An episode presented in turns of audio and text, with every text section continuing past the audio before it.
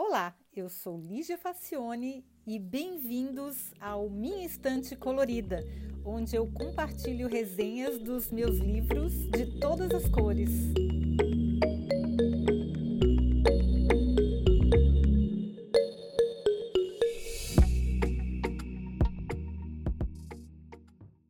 De Tudo é Rio, que eu já resenhei aqui. A história começa com Vedina, uma executiva que começa o seu dia de trabalho nervosa por conta de um casamento em frangalhos. O filho de cinco anos quebra a cristaleira e derrama a gota que faltava para transbordar a tsunami que se formava dentro dela. Vedina coloca o menino no carro de qualquer jeito, sem se preocupar se ele se machucou. E no caminho, num ímpeto de irritação, no meio de uma discussão com o hiperativo garoto, abre a porta do carro e o coloca para fora, no meio de uma avenida de mão única. Um menino de cinco anos. Ela demora alguns minutos para se dar conta da enorme bobagem que fez, mas é impossível voltar. No tempo de dar a volta à quadra e retornar ao local do abandono, desesperada, acaba rememorando a história da vida e o que fez com que chegasse a esse ponto e viajamos numa máquina do tempo para a véspera da véspera da véspera que deu origem a todos os acontecimentos.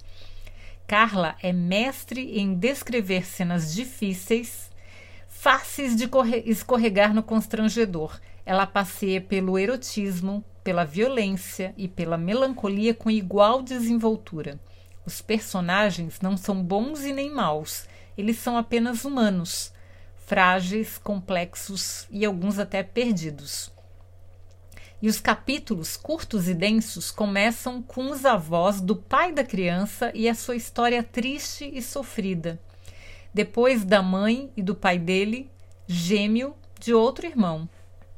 Com camadas espessas de mágoas diversas de todos os tipos experimentada pelo casal, o pai registra os meninos com os nomes de Caim e Abel, para provocar a esposa obsessivamente religiosa. Ela jamais o perdoa e por isso, e a vida que já não era tranquila vai apresentar desafios muito mais intrincados. E aí a gente fica conhecendo a vida dos meninos, da diferença de visão de mundo de cada um, da rotina em casa e na escola, da inteligência e do carisma do Caim, em em oposto contraste ao desinteresse, amargor e desconfiança de Abel, que é o pai do menino que foi abandonado na rua pela Vedina. Nós ficamos sabendo também de onde vem a tão baixa estima da moça que se submete ao inaceitável. É que quando criança, a Vedina foi dada de presente pelos pais à avó recém-viúva, para que ela não ficasse sozinha. A avó era um amor, mas a menina nunca superou a rejeição da família. Bom, nós conhecemos também Veneza, a melhor amiga de Vedina. Eu não sei de onde que a Carla encontra esses nomes, né, gente? A moça chama Veneza, como a cidade. Então, elas faziam parte do clube de matemática quando eram estudantes e colegas, inclusive, do pai, do, colegas dos gêmeos, inclusive. E a gente fica conhecendo também os padres do colégio, os professores e vários personagens.